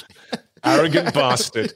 Like, I love that- it. That made me laugh so hard that not only did he do the two year break Yeah. and the execution of his plan for them to forget about him as a rom com guy to then come back as a serious actor, but he also branded it in a certain way that gave it more fire and fuel. So that when he did make his return, everyone was talking about it in the way that he wanted it. Like, talk about controlling your narrative. That is a pretty awesome level of execution on that. Well, let's try to relate this to our own lives because I don't think any, I don't think you and I will ever get offered, uh, you know, twenty million dollars for a rom com. I don't think we have the faces nor the bodies for it. unfortunately, I'm- I'm I, I, I might, I might one day. I might have the body for it, but uh, I don't think none of us have the faces for it. Yeah, I- We've passed I- opportunity. Yeah, I think we've yeah we're way past that. Glad, yeah, yeah. Anyway, but, but but I'm trying to think back into my life where there are examples of this happening, and and I can think of one that's quite clear. So for me, I was the magician. Okay, so for a huge part of my life, I was a magician, and you know, I remember even in in, in university, I remember a group of my friends. They literally called me the trick monkey right? So, so like every time I'd walk past the university, I'd be like, "Oh, the trick monkey's here," and I was like, "Ah, I mean, I like the magic, but no, I don't, I don't want to be called trick monkey. No." That's like the worst nickname for something positive that I've ever heard in my entire life. But, but again, it wasn't, it wasn't that bad. I mean, I, I was like, "Oh, it's kind of cool. I could, I get to do magic." It was an excuse for me to always perform magic, right? But there was a negative kind of spin Yeah. to it. But then, but then, t- talking about this from a career point of view, the, the market, the corporate world viewed me as a magician, and I wanted to make a transition from magician to uh, to to become a speaker, right? To become a thought leader. You know, someone who who spoke on things and and was more profound than rather just being entertainment. That he was going to provide education as well. But the corporate market viewed me as a magician. And for too long, I had the branding of a magician. And I remember I had I had to I had to go online and delete things about me that were magician related. I had to clean up my blueprint online as a magician, where you could no longer book me as a magician.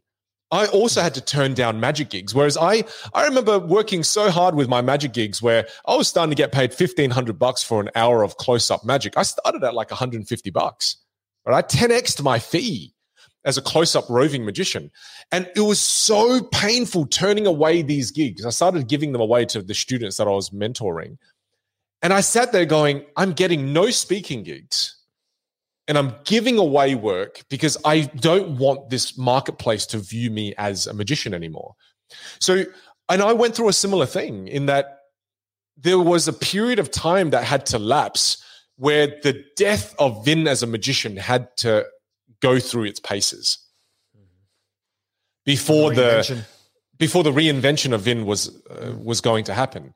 And I think th- th- there is a seed of wisdom there for everyone, not just actors and magicians, but when you want to be someone else, when you want to change and be someone else, it takes time for the old you to die. It doesn't just ah, I'm dead. No, mm. they die long and dramatic deaths, and it's a and. It, it, it's like that. Yeah, it's like it's you know how in movie scenes the die the dying scene. Oh, I'm dead. No, this is Deadpool dying. Right when Deadpool dies, he takes forever to die It's the best way to die. Yeah. it's the best way to die. But I think when we're when in a way not being so dramatic, but when we're killing off a certain part of ourselves, going, mm. I don't want to be that person anymore. I don't want to play that mm. character anymore. They don't die easily because you know they, it's it's like trying to kill off something. It's like trying to kill. It's like trying to kill off a freaking centipede. I found a centipede in my house the other day, and I was trying to kill it, and it just it just wouldn't die. I kept spraying it with. I was like, this thing is unbelievable. You're like, there's my magician career right there. This centipede. Yeah. and, and, I think and, and yeah, I think going digging into that a little bit deeper is what made you commit to killing off the career as a magician and then going down the other path?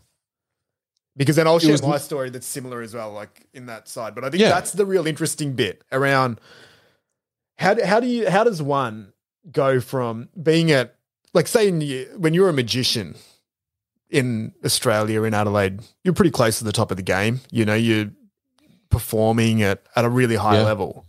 Yeah. Like, how does one walk away from something like that and then sit in that discomfort off losing, call it that sense of identity that's related to that level of success that you would have invested a lot of time, effort, Yeah. money, capital into developing that skill to go down a complete other path where you've got zero runs on the board, Mm.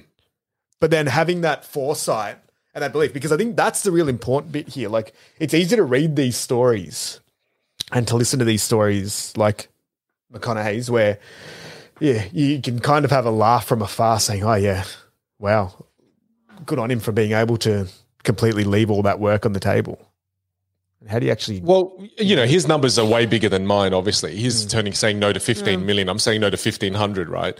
But it's but, but to me, psychologically I, I, though, the no, concept is the same. It's the same. Yeah. I'm Yeah. no no shit. Like for me, fifteen hundred bucks at the time. That like, Yeah. dude, that's insane. That's Yeah. insane. Yeah. I can make an hour in, in what people make in a week. This is insane. So, so to me, the, you know, coming from Salisbury North, it was is is equivalent 15 1500 for me was fifteen million. Yeah, Mhm. but, but but you asked the question right. What was what? Can you ask me that question again? So I have yeah. So, So like so when you're making that change and you're saying no to that career path and you're going down a completely new one. Like what was it that was driving you and Oh. made you make that move and sit in it without reverting back? to I'm really eager to hear yours too. Yeah. Yeah. I, I I would say for me, I've always had a strong compass for fulfillment and fun and fantasy. I I want this life, and this is just me speaking my mind here, so excuse the esoterical nature of it. But I want life to be fun, filled with fulfillment, and almost is like a fantasy. I I love the idea of that. I I, I want to be able to live a really exciting life, one that. And Matthew McConaughey touched on it. I thought, wow, this is what I've always loved doing. But I love talking about the recent past. And and and and the part I love looking back because I've learned to be sensitive to you've got to live an exciting life. I love living in a way that I can just talk about it. You know, I love that, dude. I really do. So, so to me, mm. when I no longer had fun being a magician, when it was no longer fulfilling, and when it no longer fit the fantasy of a story that I wanted to write, it was easy for me to change paths. Because when it doesn't fulfill those three things, it's just like, uh, do I really want to do it anymore? So that was the compass. You know, s- s- yeah, it's like my I've got that internal compass where when something stops being really fun, I can't. It's why I've never had really had a job. It's because I can't do it. Yeah. You know, and and and I've built skills around how to allow me to live the life that I live. But but to me, when something stops truly being fun for me, I, I don't want to do it. I really don't. I really want. I, I just really don't. So that was for Yeah, me. What about for you? Yeah, I think mine was probably the transition from a normal job to pursuing the path of entrepreneurship and then going down that route. And I think Mm. that's that, that's one that's probably pretty common nowadays where you see people leaving the the traditional 9 to 5 and then going going down the other path and and I think like I think that there was a couple of real big things there where I think I would have dedicated about 10, 12 years in my, call it my career up until that point. I think I was very close to mastering it. There was maybe only a handful of people, especially in the space that I was operating in, that I'd say, all right, that, like that room for growth, very similar to the career that you were talking about, wasn't really there. But mm. this is the thing where it really relates closely to your cousin's story, where high level of security And Yeah. especially with my internal circle, every single one of my friends and family members looking at, wow, you know, you've made it. Like, this is amazing. You know, 26, 27 years old, you got this gig, travel all around the world, can do all these things, working for a really big organization. Like, it's ticking so many boxes and, and all the boxes that I would have imagined maybe five years prior to that. But mm. I think internally, that level of satisfaction and fulfillment just wasn't there. And for me, it's always about growth. And similar to you around boredom, like my biggest fear in life is boredom. And Yeah, I think I think it's a, I think I share that with you. yeah, yeah, it's boredom Yeah. and and it's boredom. a feeling of not having freedom. And it's not like, you know, it's not Trapped. freedom or anything like that. Yeah. It's like internal mental freedom or creative freedom. And that's where it was more so that I was in a spot because I that was the mold, right? You go into a big Mm. organization, you, you finish your degree, you you climb up the ladder, you get that executive level position. And that was my path up until that point. But I think internally there was always then the desire to create something, to build something from scratch, to Mm. like like I always had two lines that stuck out in my head. Like do something that you love and then do it with people that you love. You know, those two lines always stuck out. And I remember knowing even when I was really young that being an employee in the traditional sense was something that I was just very bad at. Like I, I, I, I can't. I struggle with authority, struggle with structure, struggle with Yeah. having to do things that I can't see the point or the purpose in. Like, Yeah. like the biggest reason why I left the corporate world was this, and it sounds so ridiculous, but there was this one meeting that we'd have to go to only once a month. But the fact that I would dread that meeting and didn't want to attend it because it was two hours, it was just such a waste of everyone's time drove me to pretty much leaving. Like it wasn't even the career progression or colleagues or anything. It was like this one little thing. And I think everyone has that. They'll have that. It like this one little thing just starts magnifying into something that's bigger, but then it nearly draws away.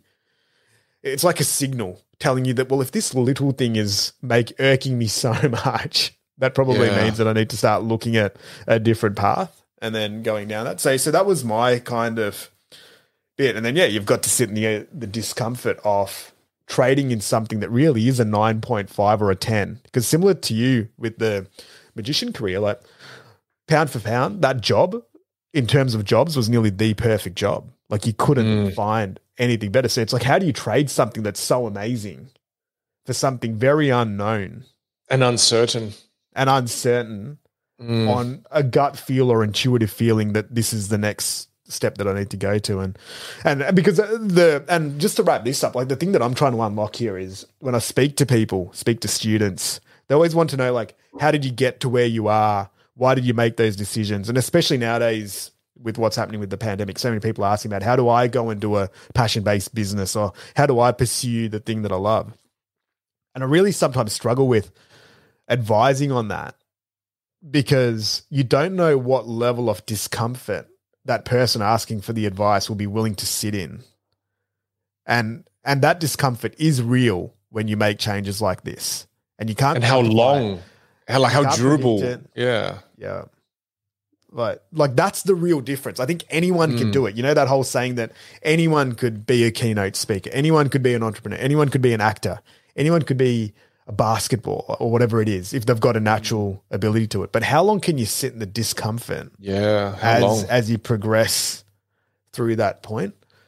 And and I don't know, is that just innate? Like do we just have that well, where we don't have an no. alternative option? No, but I, but I think you brought up something really important there in that your tolerance to discomfort is something that you have to build as one of the first foundational attributes if you want to pursue the path of doing something you're passionate about. I think I think that maybe that's not talked about enough. You know, we talk about the importance of you know entrepreneurial skills like marketing, digital marketing, and you know the the hard skill of being good at something. So that you know, like, what about the skill of the increasing your discomfort tolerance? Yeah. I think that you know, and then you have to be very self-aware to what is your discomfort, like your, your level of tolerance for discomfort, mm. because that's what you will inevitably experience. And I think you experience that at all levels of entrepreneurship. No matter how successful you become, it, there's just this consistent discomfort. Yeah, I think I think that's that's really interesting, and I, I I now am so almost afraid to advise people on this very topic. Whereas again, you know, in one of our f- episodes before, so good they can't ignore you. I I was I used to be so quick to advise people on yeah, do what you love, you know, and mm. and now to me, having pursued multiple careers of of of of you know multiple careers within the areas that I love, I go wow, it's actually it's actually pretty hard. Yeah you know, it's tough. You have to make tough decisions. You have to do things that are really hard. The work ethic is pretty crazy. You know, I still advise it. I still think it, but it's it's I, how I advise it. Yeah, yeah. Well, it's tough. There's something that I've been thinking about a lot lately, and we always talk about it. it, it it's the word entrepreneur and yeah. entrepreneurial thinking. And I think too many people focus on the what.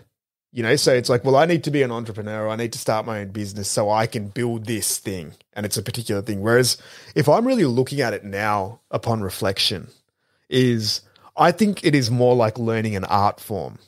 And it's a it's a philosophy. It's a way of thinking rather than what it is that it materializes in, which is usually the business or the service or the consulting company or whatever that is. And mm-hmm. there is a level of importance. Like when you look at whether it's McConaughey's book or all the things that we speak about, whether it's an author or it's whatever it is, mm. there is, I think there's just different levels of entrepreneurship.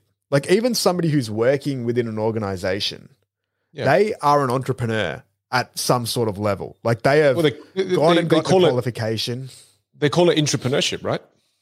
And it's not even that level, right? Because entrepreneurship's more about looking at how do you innovate within an organization. I'm even talking at the That's base level point. of like of mm. each individual being an entrepreneur of their own life, mm-hmm. where mm-hmm. they will like say, for example, if you're working in a job, right? There is a series of actions that you took that were creative, that were outside the norm and decisions that you made that led you to that point. There was some sort of strategy. Like if you're progressing through a workplace or through uni or through mm-hmm. school, you are entrepreneurifying, if that's a word, that that experience. And the level of success will just depend on how you approach it, right? But the the core concepts are really similar. It's have a strategy, have a goal, think about what actions you need, what resources do you need, you know, weighing up opportunity cost, um, trying things, testing ideas, reiterating it, and then just sort of going through that sc- cycle of improvement, essentially, right? Um, yeah, like I, I don't. There, there's something in there. Like I know we speak about it, but the that importance in how do you how do you take the practical applications of entrepreneurship, even if you don't go and start a business, is something that I think is really really important. Whether it's around designing your life, your career, your relationships, whatever that looks like. There it's almost like what you're saying is the entrepreneurship. It's a it's a life game where no matter what path you're walking, you need to learn the rules to this game and the components of this game and learn how to play it. I think so. I think it's nearly it's a life skill, right? Yeah. Uh, like I don't I don't think people treat it like they either say I'm not good at business mm. or I like it gets carved into this mold where it gets too it's too specific around it yeah. being a business or a service. Whereas, well, well, like, when say you, if you look at communication, think- yeah. Like, like no, no, what communication, that's you, universal. oh, we've done it. what, what, I'm, I'm going to just take it. I'm going to just yeah. take it now. It's mine. it's mine. But what, what no, what I'm just saying is when people think of entrepreneur, they tend to think of Mark Zuckerberg. They meant to. They, yeah. they tend to think of, you know, Steve Jobs, and they go, "That's not me." Whereas what we're saying is entrepreneur. Being an entrepreneur is not being someone. It's it's it's it's it's, it's a skill and it's a trait. Yeah. Right. And to say it's a skill, I think is it's let's say like we say communication skills. Let's this hmm. is entrepreneurial skills. Yeah. And it's a skill that is relevant to life, just like how communication skills is relevant to life. Yeah. Because uh, yeah, it's a, it's a way of thinking and acting and behaving. Like if you look at like like even say things like the pandemic. I think if you have mm. a level of entrepreneurship ability or skill set your ability to navigate large amounts of uncertainty is going to be higher than those that don't. It's very similar to what you talk about, right? Like if you're able to communicate well, yeah. you can unlock other outcomes that are very unique to those that can't communicate well. And I think it's very similar. Like one is more of a way that you maybe Well- direct that energy and connect with others. And then one is a way of internal thinking into how you materialize outcomes. Like that's really what entrepreneurship is, right? It's an ability and an approach to create something that didn't exist prior to you actually thinking of that idea and then executing on it. Now, I think it loses value in the fact that it's got that word and it's linked to business and it's linked Yeah, to it startup and it's linked to failure and it's linked to all of these bits. Whereas Hmm. the core fundamental is deeply rooted into everyone. Doesn't matter what you're doing. it's like martial arts how people say it's not just self-defense it's a way of life and i think what you're saying is entrepreneurship is also a way of life Yeah. what, what what you just made me think of which is really interesting is that you know when you learn to improve your communication skills it allows you to navigate conversations more impactfully. Mm. right? It just it, what what would have potentially become an argument because you have the ability to communicate with clarity you can navigate that and not turn it into a like destructive argument. The skill of entrepreneurship allows you to navigate through life. You know it just it just gives you a set of tools and skills to allow you to duck and weave and ebb and flow. I, th- I think it gives you one of the most powerful skills which is adaptation. It allows you to adapt really well and i think this is a good time for you to you know tell everyone you know you've you've you've, you've put together a course on this very thing Oh, no, not the plug. Here we go.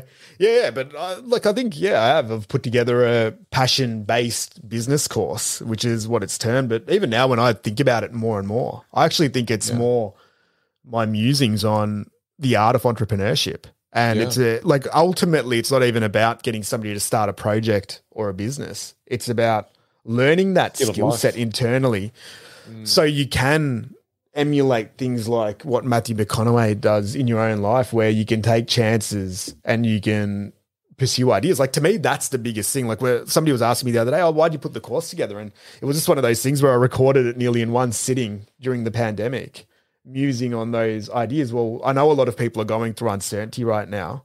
Here is a really easy way to go in low risk and to start thinking about your life in a different uh, yeah, with with a different lens, essentially, that says that if you've got these ideas circulating, and so many people are reaching out saying that I've got this idea, my job's changing, I don't know what it's going to look like anymore. Well, you can't advise that in an hour. So here's a here's a resource that you can go to that at least gets you thinking outside of that box. And that's always been my style with entrepreneurship. It's always related to a passion and it's hmm. always starting from a position of very low risk, very basic. Because I think people make the mistake of wanting to perfect it, wanting to to invest fifty thousand dollars on their logo, and without even having any validation of their idea and concept. Whereas at least this starts getting you thinking around. All right, well, start small. Does it stick? How do I improve it? And and you can use that methodology in every aspect of life because it's more it's more a, I guess a toolkit to allow you to navigate change and to yeah fulfill maybe Well, your I- dreams and Wh- some the other bits. wh- wh- When I think of entrepreneurship and what it did for me, I think of it as in before entrepreneurship, before I learnt this skill and, and, and like you started playing this game, I felt like I was a passenger in a car and this car called life could take me wherever it wanted to and I had no control. And I felt like control-less. But as I learnt the skill of entrepreneurship, all of a sudden a steering wheel appeared in front of me. And I went, wait, what? I can control this vehicle? What the hell? Yeah. And I go, oh, I'm going to turn it left. Oh, damn, shouldn't have turned it left. Just kind of destroyed the the rearview mirror or, or destroyed the, the side mirror. But then as I learned more about, you know, when I learned more about entrepreneurship, then the brake pedal appeared, the accelerator appeared, the indicator appeared, the rearview mirror appeared. And I went, wow, this is so cool. As I'm learning more about entrepreneurship, I am more in control of my life. Mm. No, and then like to, to what you said, not only personally but professionally. And as I as I learned about this entrepreneurship game with you, Ali, as, as we learned to play this game together as well, Mm. you know, we've been friends for the better part of the last five, six years. And and as we've deepened our friendship, we've played more of this game together. And as we played more of this game together, we've learned how to control this vehicle more and more and more. You know, we can we can finesse, we can drive through tight alleyways now. You know, we've got the finesse of this.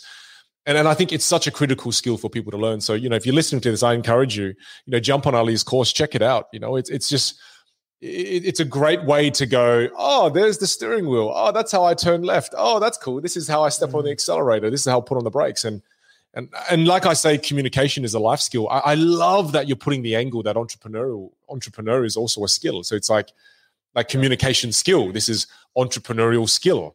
It's it, it's like if you're an avatar in a game, you need to put some some effort into building that strength, which is called entrepreneurship.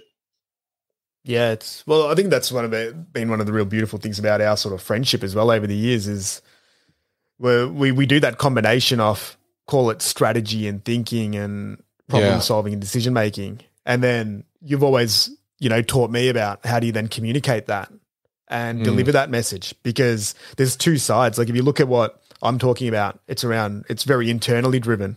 You know, Mm. it- in terms of how do you turn your ideas and uh, it's very much linked to like self-awareness internal growth um, whereas i think what you then help everyone do is you then allow them to express it in a way so that others can connect with it where and it's that yin and yang yeah you, you, you need both of them um, to do it and i think that's where we've really benefited from the way that we break down problem situations like we, we counsel each other on these things because it, it colors in the picture a lot more. Yeah.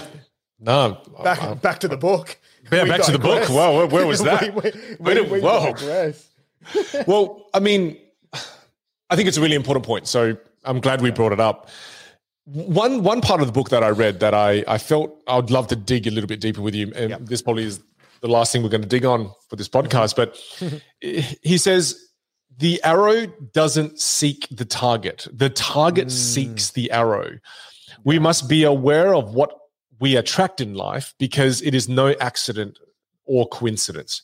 The spider waits in its web for its dinner to come. Yes, we must chase what we want, seek it out, cast our lines into the water, but sometimes we don't need to make things happen. Our souls are infinitely magnetic. And that that is that is in saying who we are attracts the things that come comes into our lives. So so of course we've got to spend a part of our lives chasing things, but we also got to spend a part of our lives becoming who we want to be. Because in com- in becoming who we want to become, we are also a force of attraction. I love that because I always think about what am I chasing. I don't spend a lot of time thinking about what am I attracting. Is that the same with you? Yeah, for sure. I, I think we talk about it all the time. But go back to the word paradox, where hmm. th- there's so much magic in that, in the concept of taking the action and being in control of what you're doing, but then equally letting go and letting things happen. And I don't know if, if it's the same for you, but the best things that have ever happened in my life, there's that beautiful mixture of both, where there's intention, but then the real magic in the moment happens from the unexpected or the spontaneity that you can never predict that is there. Like eh, people call it luck or whatever it is subconscious or law of attraction or whatever you want to word it as. But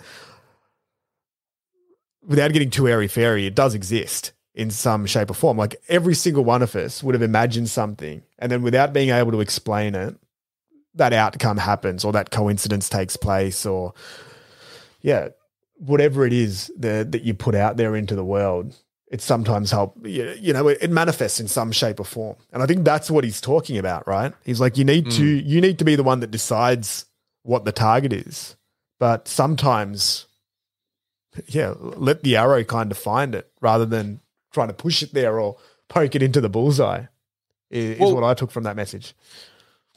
Well, uh, I mean, I understand the arrow seeks the target, but I I was trying to understand more about what the hell does he mean the target can actually seek the arrow, Yeah, and and and and that was again by about who are you going to become. Mm. Because, because okay, so, so if we link it back to what we spoke about at the beginning of the podcast, when you choose to play a certain character, a certain type of opportunity will seek you. Hmm. Right? If if I if I play the rom com guy, I will get girls. rom com. Yeah, Yeah. If I play the Dragon Slayer, I will get the dragon. right? The dragon inevitably will find me because it, I've killed its family members, right? so it's like who you become will gradually also attract the type of opportunities that come your way. If I'm if I am known as the magician, magic gigs will find its way to me. Magic gigs will find its way. If I become the keynote speaker, keynote speaking gigs will gradually find me. So I, I've never thought about it like that though. I, I've always thought I'm going to become the keynote speaker so then I can go and find keynote speaking Find gigs. keynote. Yeah. Whereas I, I felt so empowered when I thought to myself, wow, you know, it's not just about me going out there loving my son, but it's because if I'm becoming more loving human being, my son would almost seek me out for love. But but it was just such a strange way of thinking about this. You know, if I if I uh, yeah, it's it's so interesting because it, it it it goes to show that you have more control than you think. You don't always have to be outward. You can be inward. You can start from within, and then things will come to you. I never I never thought about life in that way before. Because you're right, it does come across a little bit airy fairy, and it's just like it's the reverse. What if I become the right target, the right arrows will find me? Like what? It- like that just that that really like I sat on that thought for ages. You you know, when I read a book, the, this is how I determine whether I, I, I really connected with the book. When I actually read and then have to put the book down and think, that's what I'm like. Damn, that's a good book. Whereas when I just read, read, read, read I'm like, no, this is not a good book. Yep. I love because that made me put the book down for ages. And I just I, I started thinking to myself, who do I want to become in the future? And put more thought into who I want to be which will then allow certain opportunities to find me instead. Yeah. Yeah, there's a there's a lot of wisdom in that comment. And I love how you picked up on it. Because I think what the natural inclination is, is that we always have to be pushing. Like like Mm. every you know, we're kind of trained that all the results are based on our actions and going down there. Whereas, Yes. yeah, you, you, with this, you're flipping it on the head. It's like, well, if I'm the target, arrows will come to me, right? Like, like, and it makes sense. Like, if you're Yeah, LeBron think- James and Yeah. you're the best basketballer in the world, he doesn't have to go and ask a team that, oh, can I please play for you? Can I please join you? Like every Yeah, single team comes to you. Go to him, and they're gonna. No, was, that was tie it, back then, to? Yeah. well, what I was thinking was that that asks the question: Who do you want to be? It, it, it's less about what do you want to do, which I think I spend most of my time living in that space. What do you want to do, Vin? What do you want to do? What do you want to do next? Hmm. But but then it made me ask the question: Who do you want to be? And like that is a difficult question to answer because who you become ultimately will have a huge impact on what opportunities come your way. And and and and wh- when when was the last time you allowed yourself just to be and you allowed yourself to go deep to discover who you want to be for this chapter of your life? And we you know, if, if I was summing up this experience for me while reading this book, it, it, it's made me realize that I can be different characters and I can almost be different people at different stages of my life. I have the freedom to become different characters. Mm. And what I love about what Matthew McConaughey does in this book is you, you, you go with him on these wonderful journeys where he rediscovers who he wants to be in different areas of his life. And he allows himself to be different people at different areas of his life. And I think that is so refreshing where you see someone get to play so many different characters, not only in their personal lives, but in their, you know, movie lives. And as he ends the book, he writes, I no longer want the characters that I play in the movies to be the most exciting characters. You know, I want the life that I live to be the most exciting movie of them all. Yeah, that's cool. Like, it's almost like he came to that realization at the end Mhm. that he, he the thrill that he got like he was chasing the thrill in the characters that he was playing but he's like what the hell am i doing the most thrilling character that i should be playing is me Yeah. and it just inspired me to live a more thrilling life a more exciting life Mm. For for me, the big one that I took away from it was a reminder to to keep detaching You know, like the, that whole thing of attaching and then detaching.